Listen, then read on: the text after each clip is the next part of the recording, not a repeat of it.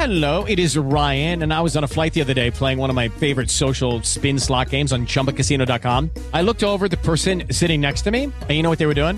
They were also playing Chumba Casino. Coincidence? I think not. Everybody's loving having fun with it. Chumba Casino is home to hundreds of casino style games that you can play for free anytime, anywhere, even at 30,000 feet. So sign up now at chumbacasino.com to claim your free welcome bonus. That's chumbacasino.com and live the Chumba life. No purchase necessary. VGW Group. Void were prohibited by law. See terms and conditions. 18 plus.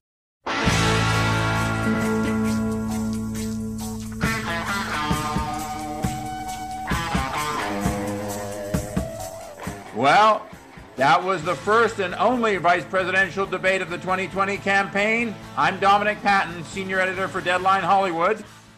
And I'm Ted Johnson, political editor at Deadline. You are joining uh, POTUS 2020 Battleground America, a Deadline podcast. Today, we're going to be talking about all things VP, but of course, this being Donald Trump's America, that story is already old news. Now we're talking about how there's probably not going to be a second presidential debate. And we will be joined later in, in, in, the podcast by Dr. Melina Abdullah, who is the co founder of the LA chapter of Black Lives Matter. But first of all, let's talk about what we saw or didn't see last night. It was kind of a fly in the ointment debate. Pence was actually much smoother than Trump was uh, last week. Uh, and uh, he smoothly dodged many of the questions, as we saw.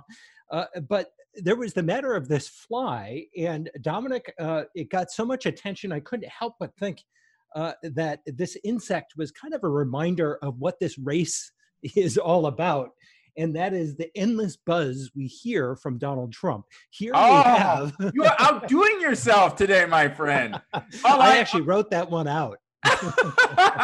all, all, I kept thinking is when I saw that fly, there were two things that happened. One, vice presidential debates never really are barn burners to begin with.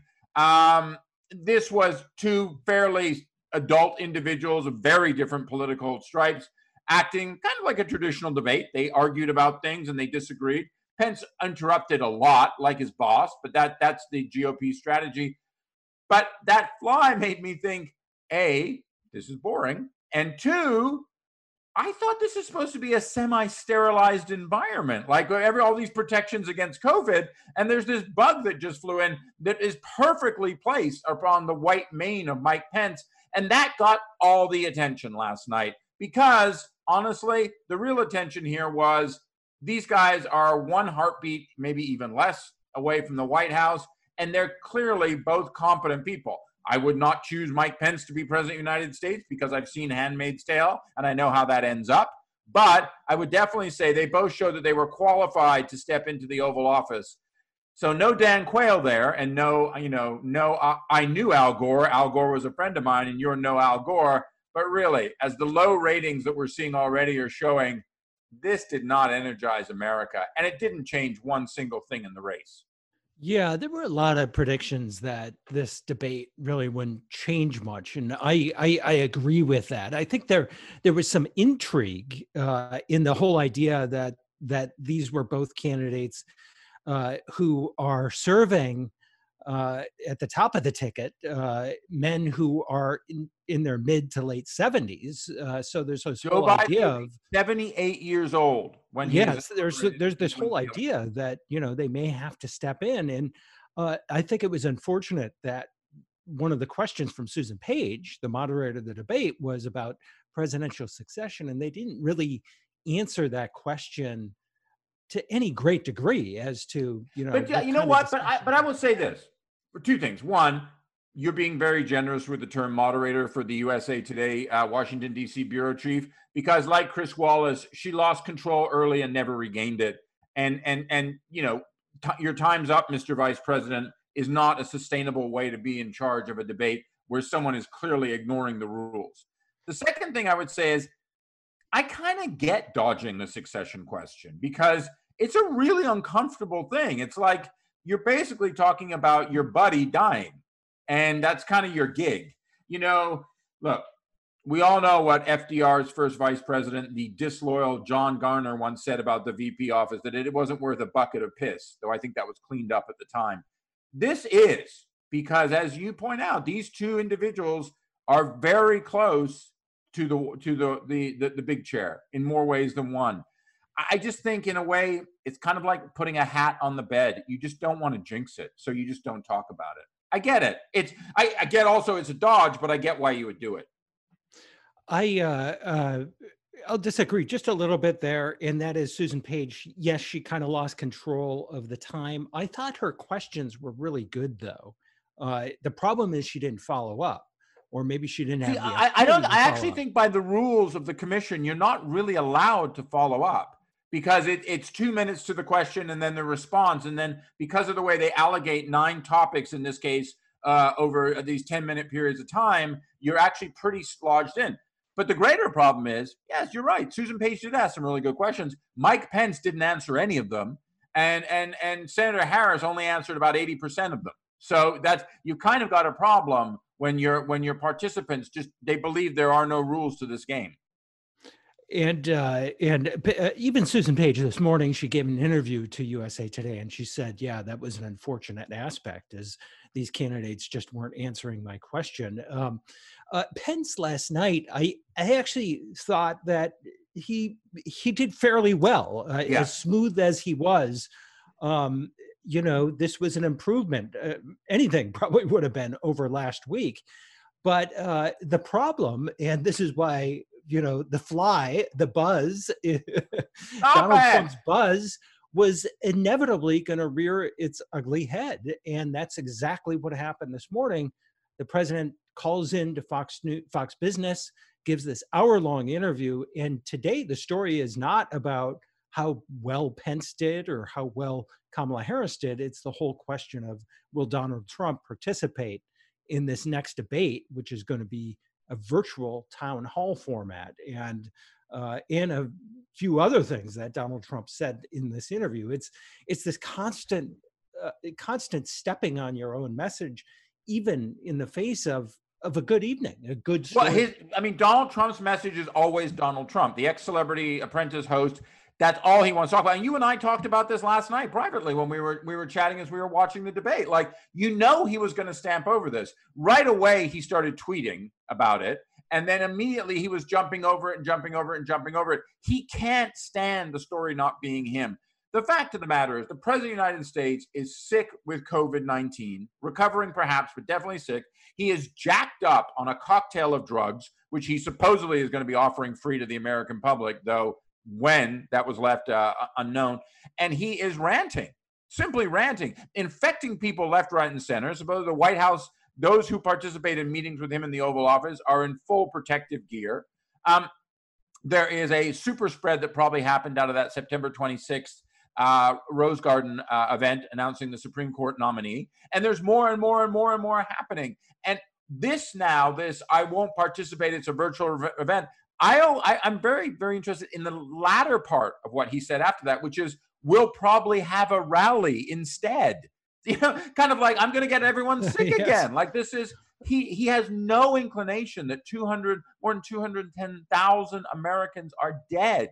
7.5 million Americans, including himself, the first lady, and most of the upper echelon of the White House staff, eh, and are infected with confirmed cases of this. It's like and I think this was true of Pence and Harris yesterday. These were two adults speaking, as I've said, but they were two adults on two different planets. In many ways, separated by plexiglass, that was a virtual event happening in virtually different time zones, different states of mind, different galaxies. And I just think at this point, this thing is a is a slow, painful crawl to the end in November. Kamala Harris, uh, I, I I thought she did well, uh, and uh, but there were moments when I thought there were some missed opportunities there. Um, I, I, thought her strongest point was right out of the gate uh, when talking about the coronavirus and kind of prosecuting the case against yeah. the administration's response. But Susan Page asked Mike Pence a question. You know, here he is, the uh, the the head of the coronavirus task force, and he participated in this Rose Garden event for Amy Coney Barrett, which turns out to be a super spreader event.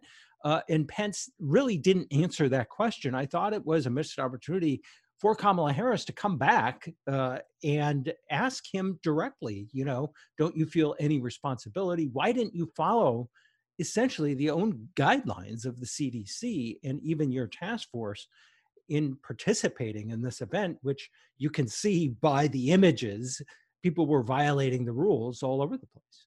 Well, you know, I do think Senator Harris. Look, Senator Harris is clearly a historical figure. She's the first woman of color to be on a national ticket. Um, but the junior senator from California is slightly hobbled by her own resume and also by the position she now holds as a as a, as essential, you know, the great glorified sidekick, which is what the vice presidency is until it isn't. Um, she has a very strong record as a prosecutor, as a California Attorney General. That record doesn't always attract the best response. Some sometimes from from members of communities of color, but also from criminal justice reform advocates and many others as well. Sometimes those communities of Venn diagram over top of each other. I think she also has to play against one of the great terrible stereotypes of our age, which is the angry black woman. And I think in her case, in the Biden campaign case, what they were going for is don't say no evil, speak no evil, cause no trouble. And that was kind of where they wanted her to be. I think also coming out of her performance in the primary debates, where she had been pretty hardcore, to her credit, I might add, too, in my opinion. Um, they wanted to tone it down to this was uh, the this was the Kamala Harris you could have a latte with, and they were hoping that you felt that way. Whereas Mike Pence was on full robot mode. I will give Mike Pence this though, and I think this is forgotten. Mike Pence was a radio host for yes, many years. yes. A lot of people he, overlook that fact he he still plays that game, buddy. He's got that voice for it. He and surprisingly, and this really surprised me because he was the Joe Biden in some ways last night, Pence. He looked at the camera directly a lot. Senator Harris, maybe it was the way she was angled on those plexiglass um, uh, uh, plexiglass uh, desks and what have you, uh, plexiglass pr- uh, protected desks and what have you. And Susan Page, she was on an angle a lot of the time. It wasn't wasn't straight shooting. And I think that that physical image, plus some of the, the, the hindrances or the, the restraints that the campaign were bringing to her, I did think that kind of put her in a disadvantage. I think that that was okay though because she wasn't looking for a home run. She was looking not to get a foul ball, and I think that's what she achieved. Uh, the um, I agree with you. I think that that uh, that she came, you know, it's such an overused cliche, but she kind of did what she needed to do uh, especially as a vice presidential candidate, do no harm. Uh, this was not a debate like we had four years ago when it was clear that Pence won that debate. Yeah. Uh, for by mere fact that you had Tim Kaine, Hillary Clinton's running mate, uh, who is a very nice guy, act as this kind of bulldog. He wasn't himself, and that was pretty apparent to any of the viewers that this is not, you know, it was him doing the interrupting uh, that this was not the the kind of person that you had seen earlier in the campaign. I thought uh, Harris uh, was was authentic. She was the way that we've seen her before, um, and I totally agree that there is this double standard out there for female candidates and especially uh, female candidates of color. It's interesting that Senator Harris actually was uh, doing a Biden fundraiser with Hillary Clinton, and Hillary Clinton kind of gave her a few tips on that point, and the, we kind of signaled uh, the way that uh, that the demeanor that Harris would display last night. Yeah, I mean, look, I, I think that you know uh, Joe Biden is flying out uh, to Nevada to meet up with uh, Senator Harris. They are clearly going to do a bus tour victory lap. They they deserve it. They're leading in the polls, and nothing that the Trump campaign is doing, the Trump Pence campaign is doing, seems to be intended to get them out of it. They just seem to be digging deeper, in my opinion. But there's over three weeks to go. And as any as you've predicted many times, what we're talking about today in four hours, let alone tomorrow, might not be what we're talking about anymore. Since we last since we debuted POTUS 2020 last week, the president of the United States has had COVID. We've had a vice presidential debate. A stimulus package has been killed, now maybe revived. What's going to happen this afternoon? Who knows? China's China's flying over Taiwanese airspace all the time. That could be the next the next subject. Um, I do think it's important though that as we uh, discuss the historic nature of Senator Harris as the first uh, person of color, the first woman of color on a national ticket. There are some issues, I, I, believe, that in this year that has seen the death of Breonna Taylor, George Floyd, both killed by police, and many, many others, uh, people of color across America, and protests and uprisings and call for reform. I feel in many ways it's important to talk about those discussions. And we are very fortunate today to be joined by a guest who has a distinct take on that, and one which is very localized for those of us here in Los Angeles, and that is the co founder of the Los Angeles chapter of Black Lives Matter and the chair of the Department of Pan African Studies at California State University, Los Angeles, which is Dr. Melina Abdullah. Dr. Abdullah, thank you so much for joining us this morning. Right off the bat, what did you think of the vice presidential debate last night? I thought it was um, it left a lot to be desired. There wasn't there weren't as many um, fireworks as I thought there would be. I thought there it would be. Um, of course, all of us were glued to our TV sets, trying to. Well, I guess not TV sets, our iPhones, right? Trying to um, see what was going to happen. I think the most interesting thing that happened was the fly on Mike Pence's head. you know, one of the one, one that of the sure things, got a lot of attention. a lot of attention that fly. That I mean that that fly might be up for Secretary of State in the Biden administration at that point. Though I was surprised. How does a fly get into what's supposed to be basically a sterilized environment? Like right yet again. Yet again, are we every now and then I've seen a fly on a plane and wondered the same thing. Like, how did a fly get on the plane? Right. I know. A fly on a plane might be a better movie than Fly on Mike's Mike Pence's head. Um, but one thing that struck me is I felt that it was a fairly traditional pre- uh, presidential, vice presidential debate, all things considered.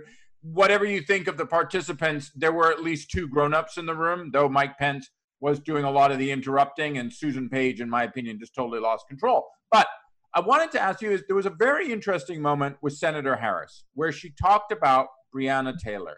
She talked about racial injustice. She talked about systematic racism, which the Trump Pence administration basically deny. What was your feeling about that moment? Because I felt as a, as a white guy, I, but I felt that was a historic moment in American history that we saw happening on American television. Well, I think that much of it was historic. It's the first time we've seen a woman on stage as a vice presidential candidate. Uh, or a woman of color on stage as a vice presidential candidate. First time that we've seen a black person on stage as a vice presidential candidate. Um, so there was a lot that was historic, but I think that um, you know, we've kind of uh, come to um, accept things. Everything is so wild in this world right now. We're kind of um, accepting historic things as normal, right? But with the Breonna Taylor, I think that um, with her response to Breonna Taylor and racial injustice, I think that was Kamala Harris's strongest point, her strongest moment of the night. Um, initially I was a little uh, frustrated with Harris because I felt like she spent a lot of time trying to broaden the reach of the Democratic Party rather than deepening the reach, right? Rather than um, kind of bringing people of color along, bringing women along, bringing progressives along.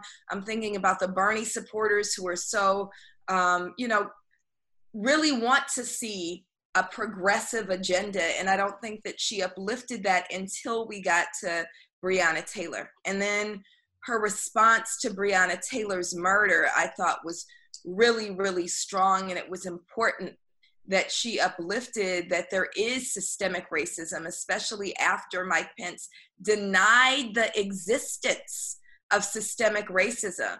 Um, I thought it was important that she uplifted the fact that, you know, police um, do have both implicit and I'll add explicit biases and behave in a way that um, advances white supremacy, and that she um, pointed to Donald Trump's unwillingness to condemn white supremacy. And I thought that she was really strong. That was her strongest moment of the night. What did you think of Mike Pence's interruptions of her? Uh, a, a lot of commentary this morning about, hey, this wouldn't happen if that was a male candidate.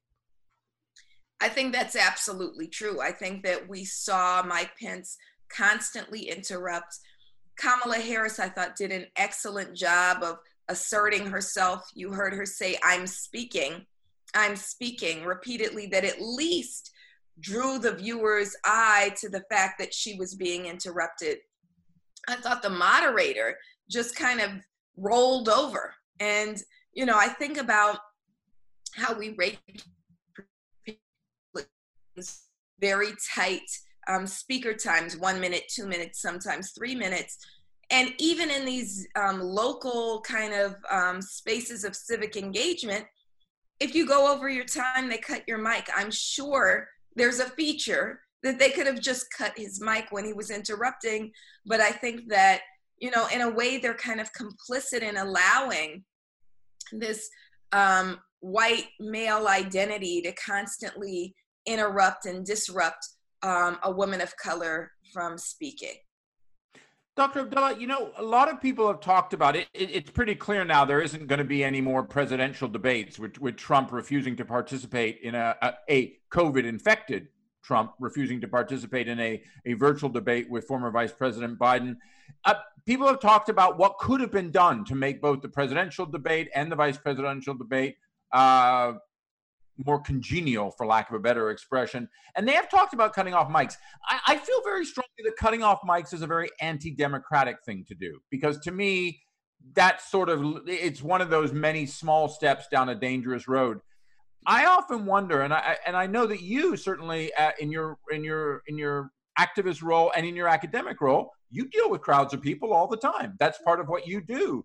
Um, to me, a strong moderator knows how to tell someone to be quiet and knows how to tell someone that they're over their time. Do you think the problem is is less with the technology of cutting off or cutting or having mics on, and they just need stronger people to be handling these discussions? Well, I think it's both. So I think that you could have a stronger moderator. I don't think that either of the moderators in the presidential debate or the vice presidential debate were particularly strong.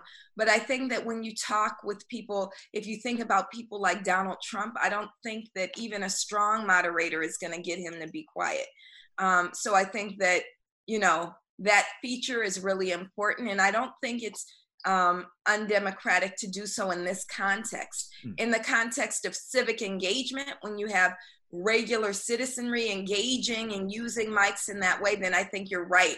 It's absolutely undemocratic to cut mics. But when you talk about a presidential or vice presidential debate with rules that have been agreed to and constantly going over time and disrupting, I think that um, you know that needs to be an option. Dr. Abdullah, uh, this morning, President Trump gave an interview to Maria Bartiromo on Fox Business, and he made a reference to Senator Harris. He called her a monster. What's your reaction to that? And what what do you think is going through the president's mind to kind of stoop to that level of rhetoric? And and the radical left controls Biden. Biden won't be president for two months. Okay. He won't be president for two months. So if Biden so never got you in, mean? You mean he'll, he'll have be, to step down? Are you saying you think he'll have to capable. step down after two months? He's not mentally capable of being president. You know that. Everybody knows that. Everybody that knows him, he can't be president. And this monster that was on stage with uh, Mike Pence, who destroyed her last night, by the way, but this monster, uh, she says, no, no, there won't be fracking. There won't be this. There won't. Everything she said is a lie. Yeah, my first reaction was a visceral reaction. As a Black woman, um, I took great offense to um, that name calling, to calling.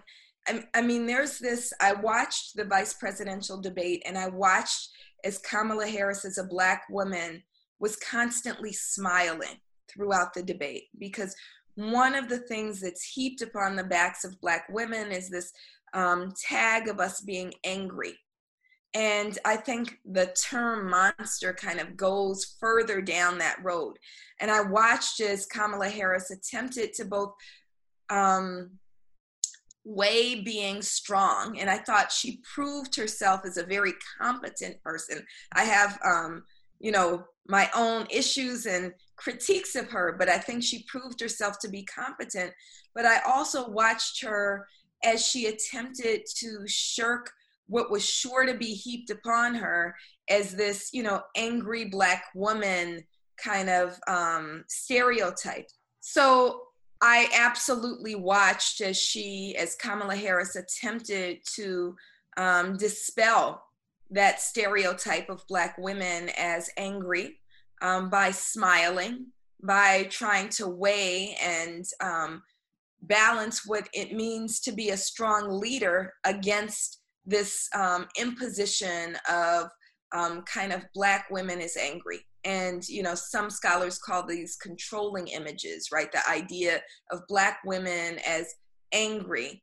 And um, i think that donald trump when he used that term monster he went even further down that road dr abdullah to talk about leadership let, let's get on a little bit of a local level here obviously um, the past uh, the past several months have seen a, a unfortunately the way it was it was galvanized, unfortunate, but welcome spotlight on racial injustice and systematic racism in our society. Specifically, let's be honest, here in the city of angels itself, Los Angeles, you have been very, very strong in your leadership of opposition to long term Los Angeles County District Attorney Jackie Lacey, who is seeking a third term. She came just short uh, earlier this year in the primaries, about 49 point, like 99999%, but didn't make it to the over 50%. So there's a runoff.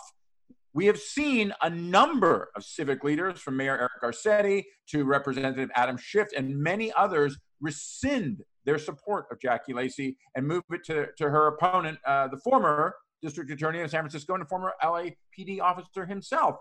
I wanted to get some of your thoughts upon this because many people have said, and I know you have spoken about this, underneath the national races, the LA County DA's race is seen as one of the most important in the nation. Absolutely. The eyes of the entire country are on Los Angeles. Um, and sometimes we skip the importance of local races. We need to be very clear that local races affect our day to day lives on a more constant basis than, you know, even our national race and so our races. So it's really important that we look at the role of district attorneys. Los Angeles has been given kind of this um, benefit of the doubt as being a liberal city, as being tolerant, as being one that's progressive in terms of criminal justice. And those actually are not true. Los Angeles County has more killings at the hands of police than any other locale in the country. Um, 622 people have been killed by police or while in their custody since our current district attorney, Jackie Lacey, took office. Now, Jackie Lacey is one of those happens to be Black people. Mean by that is that she's descriptively black, what Lani Guinier calls descriptively black, but doesn't represent the interests of the black community. And so when we think about everything from her unwillingness to prosecute police in 621 out of 622 cases, um, to her um, use of the death penalty exclusively against people of color, to her unwillingness to expunge marijuana records until the law forced her to do so. And at the very last minute, she finally complied, right? We see someone who doesn't represent um, the will of the people. And so we have been protesting in front of her office every single week for the last three years. And now that an election is coming, we have an opportunity to finally remove her. Um, so our chant is Jackie Lacey must go, Jackie Lacey will go. And so we're hoping that she will go on November 3rd.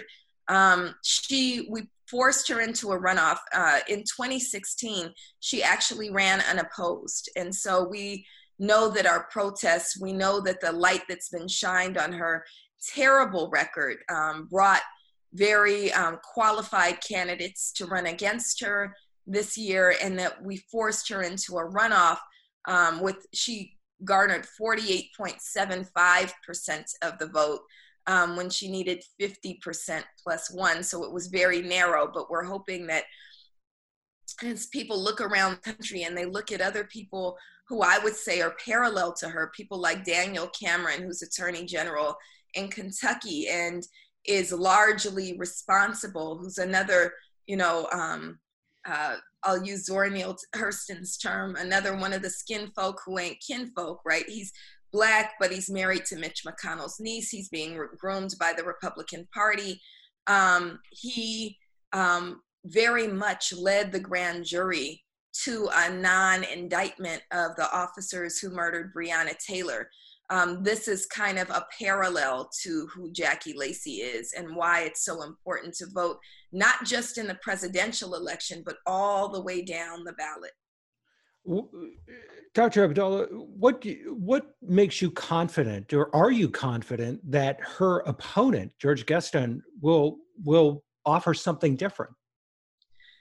So I will say that we are not, I am not endorsing Gascon. I'm saying vote for somebody other than Lacey. He happens to be the one that's on the ballot, right? Um, I'm saying that's, that I, that's real politicking, Dr. Abdul. well, I think that, you know, it's important that we remember that the district attorney's office in and of itself is problematic. And I'll say I've had the, good fortune of meeting with Gascon on several occasions. And one of the reasons he did ask for my endorsement, one of the reasons I told him that I can't endorse him is because I said, I'm sure you're going to do something where we're going to have to protest you too.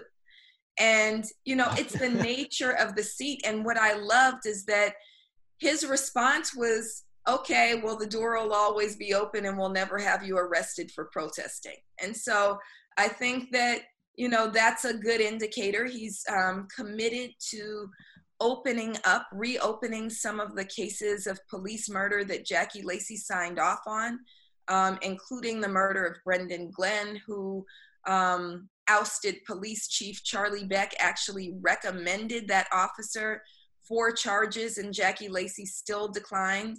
Um, he has committed to um, reopening the the case um, where Christopher DeAndre Mitchell was murdered in Torrance by police officers in a span of 15 seconds. Um, and he's committed to re examining many of those cases um, that have not yet been decided upon. And so I think that's encouraging for both the families of those who've been killed as well as organizers um, who want justice out of as much justice as we can get out of a DA's office.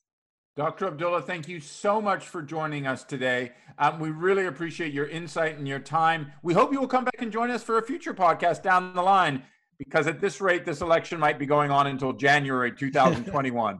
right, especially when Trump's not agreed to a peaceful transfer of power if he loses.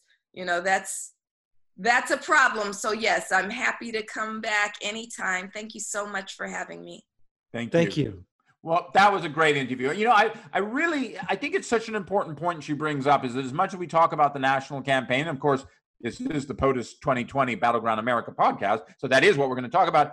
Local campaigns are so important. Very distinct, too, is, you know, when you talk about this, Eric Garcetti taking back his support of Jackie Lacey. Eric Garcetti is basically the political adopted son of Joe Biden. You know, we all joke that he's probably going to be Commerce Secretary in a Biden administration. So that's a political move that probably probably had some conversations way at the top of the Democratic ticket, if you know what I mean. And talking about Democratic ticket, the Democratic ticket is now on a victory lap out in the great state of Nevada and many, many others, with Joe Biden flying out to join Senator Harris after her debate against Mike Pence last night.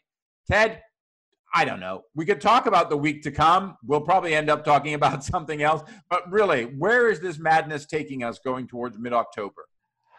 Well, next week we have uh, the next debate, uh, which is uh, October 15th. yes. And uh, we woke up to the news this morning that the Commission on Presidential Debates uh, wants this to be, or says that this is going to be a virtual debate. So uh, the plan is for the candidates to appear from their homes or for where, wherever they want to be. And for it's a town hall format for the moderator and the participants in the town hall to be in Miami. This was triggered by President Trump's uh, coronavirus diagnosis and ongoing concerns over whether he'll still be contagious. Uh, after the announcement was made, the Trump campaign quickly rejected the idea. Trump said he won't participate. Uh, and he said he'd have a rally, as we talked about earlier. A ra- I mean, he'll have a rally. and um, uh, so, uh, you know, and then we have, have a bunch of Trump supporters saying, oh, no, this is unfair. Joe Biden will be having notes. He'll have a teleprompter. He'll be able to, you know, get all of these scripted lines in. Well, this morning I talked with Frank Fahrenkopf. He's the co chair of the Commission on Presidential Debates. And he assured me, he said, hey, listen, you know, with Trump and with Biden will be uh, journalists. I mean, there'll be some kind of pool coverage, I assume. So the whole idea that they'll be able to read from notes, uh, you know, there's going to be witnesses there. Um, he also see, notes. I don't have. A, no, notes are fine. I mean, they they all have notes up on the podium. I mean, you know, there's been talk over the years of having glass, pure plexiglass or glass or clear podiums, so no one could have notes. People have notes. People make notes. I mean, we've seen over the years. I, I've seen in every debate uh, a, a candidate you know, maybe the other candidate says something, they're writing down a little note to themselves. Notes are fine. Teleprompters are a whole different game. But honestly, when it comes to teleprompters, Uncle Joe Biden has no exclusive over Donald Trump, as these crazy videos we're seeing out of the White House lawn and many others are coming. Trump is, is a teleprompter king. I'm not worried so much about that. What I'm worried about is the nature of these being debates becomes even lessened by virtual debates. Now, for the past several months, we've all lived in a Zoom a Zoom world, and that has become somewhat a norm because of the, the pandemic and the way we communicate. I, I feel like it, these two guys, they, they just this this isn't a dance they know how to do with each other, and I feel like honestly, I'm I'm not surprised Trump dropped out, except man, he needs this debate way more than Uncle Joe does because he's dying out there. Well, that's why I'm not convinced that Trump has actually dropped out. We've seen this story before. Frank Fahrenkopf said, you know, yes, I heard that Trump said he's not participating, but we haven't received official notice from the campaign. It's part of me thinks that this is this is just part of the dance. You saw in the Fox News interview or the Fox Business interview, Trump uh, criticizing uh, the moderator of the debate, Steve Scully, as being an anti Trumper.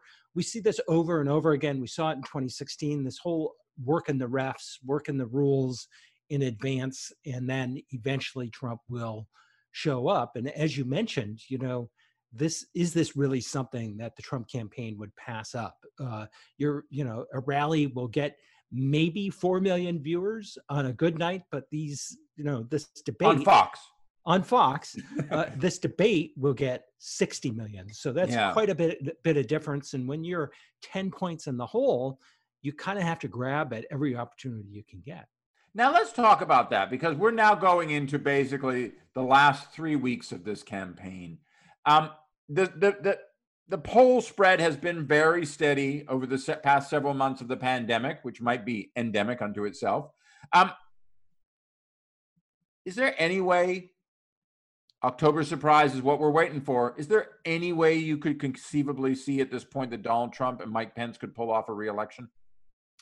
Well, you never know, and I, I certainly think a lot of Democrats are not not falling into the trap of convincing themselves that Joe Biden has this has this in the bag, uh, just because everyone remembers 2016 but uh, but that was a much more volatile year in terms of the polls. I mean, this year is incredibly volatile in every other way. But the polls have been steady. The polls have been steady in Joe Biden's favor. He has led the entire way, unlike 2016 when you had some bouncing back and forth. Um, I, I, the, we have this wave of polling that has come in since the last debate and the coronavirus diagnosis, and they have been in Joe Biden's favor um, incredibly good polls for Joe Biden. And a lot of people say, oh, it's going to narrow, it'll narrow in the final few weeks. I, I'm not so sure about that. I think hmm. that uh, I'm starting to think that there's a, a, a, a significant segment of the public that is just tired of the circus. And once the diagnosis hit, the coronavirus diagnosis, and they saw the White House response, it was just this kind of frustration. We just want this to end. We we we're tired of constantly having this this chaos from Washington D.C. Um, which feeds into Joe Biden because his message is essentially, "You're not going to have to worry about me," and um, so I'm not. You know, if it's something contrived coming from Trump, you know, oh, I've got a vaccine. I'm not so sure even something like that and not to say a vaccine is contrived, but I'm saying, Yeah. you know, some kind of an announcement when in Well, fact, they've been doing these constant. They've been doing these constant announcements to make it sound like we have a vaccine, almost, but they never. Th- those don't seem to get traction. Well, I've been, I've been really I- track- uh, my point, uh, I mean, my point being that the trouble that Trump is in right now is the types of things that he might do to gain on Joe Biden are going to just be looked upon by a lot, a big share of the public as just more of the chaos. Well, and I'll make, but I'll make two exceptions here, and I think this is somewhere we need to lay some emphasis. You talked about that interview that he did on Fox Business this morning, where there was a lot of fireworks and rage for 55 minutes. Once you got past the "I'm not going to participate in a virtual debate; it's a waste of my time. I'm going to have a rally." What struck me about that raging interview, he dissed Bill Barr, he dissed Mike Pompeo. He dissed uh, FBI Director Wray. He went after three members of his of his top members of administration. Now, look, he- he's been after Wray for ages. That, that's that's a guy he appointed to replace James Comey. He seems to hate more than James Comey. But Pompeo and Bill Barr never get touched. They're the golden boys of that administration, and he went after them. Now, that to me feels like Donald Trump is in a new place of, of besiegement because this is reminding me of the Jeff Sessions um, Tillerson days at this point. So I'm wondering if that if we're seeing some division there, and that could actually hinder something coming up, either on a foreign policy or on Justice Department levels, because I I, I keep thinking there's going to be a Hunter Biden investigation. That's their big idea of a surprise.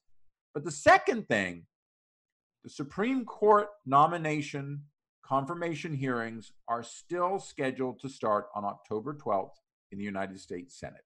The Senate is kind of in hiatus until the 19th uh, under Leader McConnell, maybe otherwise. But I think this is where the real game is about to be played at that at that confirmation hearing.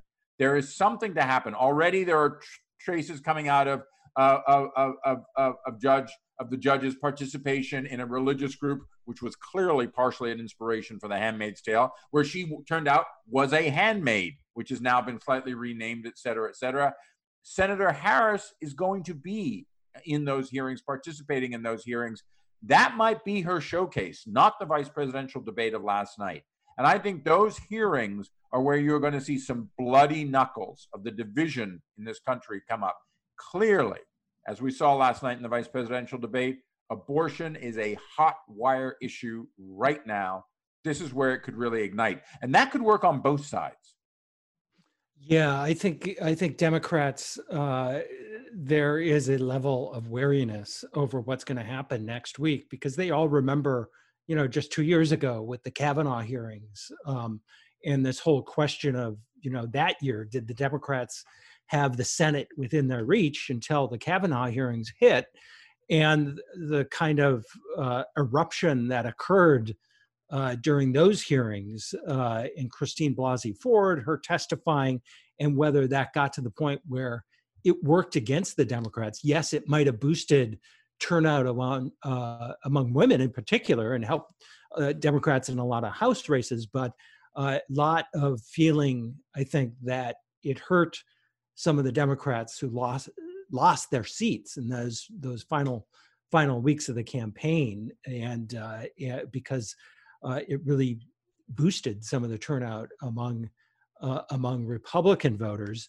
Uh, and so I'm I'm predicting that there will be some level of caution next week, especially when it comes over this whole idea of attacking someone's uh, religion.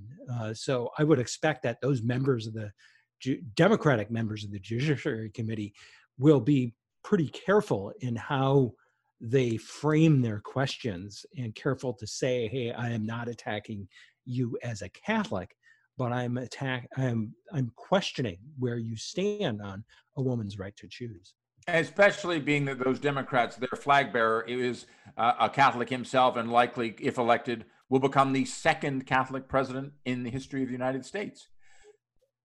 We we I mean I wouldn't I wouldn't doubt we might you know see people make that reference several times, or that the uh, the Speaker of the House herself is Catholic and a very devout and practicing Catholic.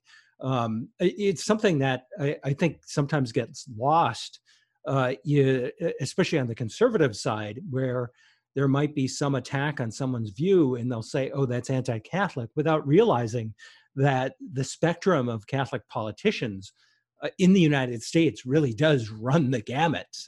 um, and within the Catholic Church, there's a lot of debate over abortion and over the death penalty and where people land on those those issues. So as Donald Trump says that he is not going to participate in this virtual debate and he's going to have a rally or whatever craziness he's going to go. Now, former Vice President Joe Biden is basically saying he's not going to participate either. In fact, the Biden campaign just sent out a statement saying that as a result, Joe Biden will find an appropriate place to take questions from voters directly on October 15th, as he has done on several occasions in recent weeks.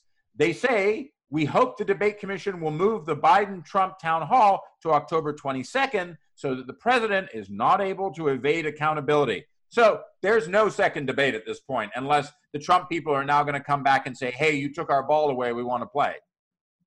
Yeah, this is kind of a way to, it seems like to force Trump's hand uh, to participate, saying, hey, listen, let's just postpone this for another week. It would mean that there would be only two presidential debates because uh, I can't imagine there would be another one that close to the election. Uh, it's by tradition, you, you usually schedule them the last one two weeks out. Uh, I think the, the last time there were only uh, two presidential debates, if I'm not mistaken, was 1996 and that was with uh, Bill Clinton and Bob Dole. Two debates um, that nobody remembers anything. Zero. I can't recall Except, one. No, no, that's not true. I remember one thing from that, and I remember this because it made me laugh. Ted and I are old enough to talk about this. Bob Dole, at the end, I think it was in his closing statement, gave out his website address. And it was so uncomfortable listening to him like saying, going to bobdole.com. He, he clearly like had no concept of what that was and it just felt like Bill Clinton, who'd been the who'd been president for four years, just looked like so much younger and more vigorous from the very get go. That otherwise, I have no idea what they talked about at that debate. None, either of those debates. So it would seem that this also gives the Biden campaign maybe some you know some some juice to say i guess you know listen we're willing to debate but let's you know let's let's just push us push this off for well i think it that way but I, I, think that's also you being very polite. I think also they're playing a little sharp elbows here which they're saying look we gave this guy some time. This guy's a clown as to quote the vice former vice president what he said about trump before. We're not we're not going to waste our time. We're going to go and talk to voters directly. If this guy wants to get up and be a grown up we'll show up and talk to him later. I think at some point they're showing that that at, at one point it's like dealing with a child. Like at one point you just have to your, your patience runs out. And i think that they are showing that they're not they're just not going to be so nice about this they're just going to as, as that expression goes the dogs bark and the caravan moves on and i think that that's what we're seeing here i think any any sense of this being traditional on any level that's just not part of the 2020 campaign well, listen, this has been a tumultuous week. We're going into a undoubtedly more tumultuous week. I, can't help but feeling that that old expression they used to say when we were kids, you go to the carnival and they'd say, you get on the roller coaster and they'd say, the louder you scream, the faster we go. That seems to be the way it is in America today. One final note on what to look out for in the next week. Joe Biden's campaign having a big reunion of the Star Trek cast. Pete Buttigieg will be on that call. He's probably the number one Trekkie in politics right now. So be on hey, the lookout hey, for that. I'm, I'm a huge Trekkie. Don't say that. but I definitely think the Federation will be proud in that fundraiser. I'm Dominic Patten, senior editor for Deadline Hollywood. I'm Ted Johnson, political editor for Deadline. Thank you for joining us on the POTUS 2020 Battleground America podcast. We'll be back next week, and we hope you will too. You can hear us always on here on Deadline, but also on Spotify, Apple Podcasts, Amazon, and everywhere podcasts are platform. Subscribe.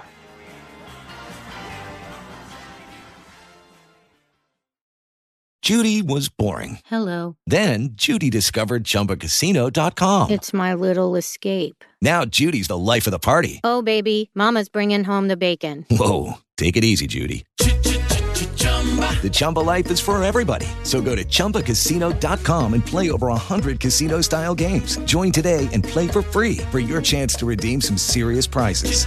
chumba ChumbaCasino.com. No purchase necessary. Void where prohibited by law. 18 plus terms and conditions apply. See website for details.